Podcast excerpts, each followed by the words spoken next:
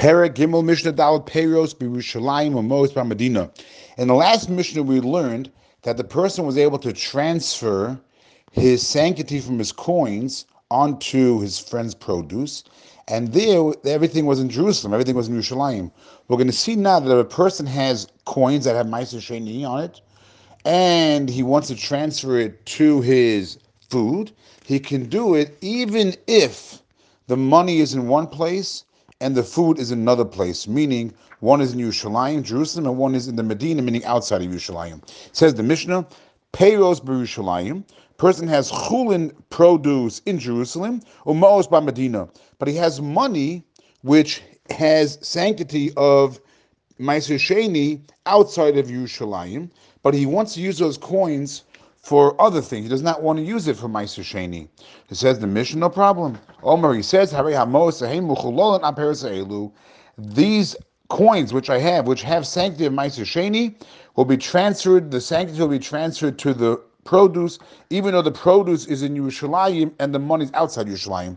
And the opposite as well. Ma'os Yerushalayim, if he has the coins that are Meiser Sheni in Yerushalayim and Jerusalem, or Peiros by Medina, and his produce is in the Medina, meaning outside Yerushalayim. Same thing. He says that the money, these coins, which have sanctity, which are in Jerusalem, should be mechalal aperisaim, should transfer to the produce which is outside Yerushalayim. Not a problem, except the produce which now has sanctity of Meiser Sheni, which was outside Yerushalayim, has to be brought up and eaten in Yerushalayim, like all Meiser Sheni must be eaten in Yerushalayim.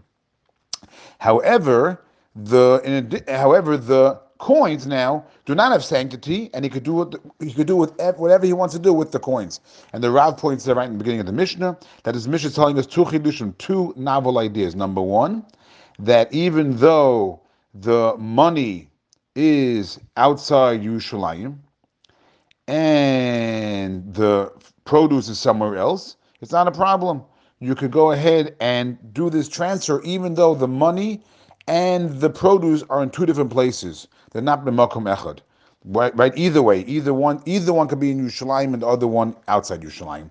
But oh, and furthermore, says the Rav, the Mishnah is also teaching us that when you have produce, which is Meiser Sheni in Yerushalayim, then the law is you're not allowed to redeem it. When you take your Maisa Sheni food up to Yerushalayim, or if you brought your money, you transferred it to the food brought. Once food is Maisa Yerushalayim, you're not allowed to redeem it anymore. However, we see over here that even though you had money which was Maisa Sheni money, that you're able to transfer, even though the money wasn't Yerushalayim.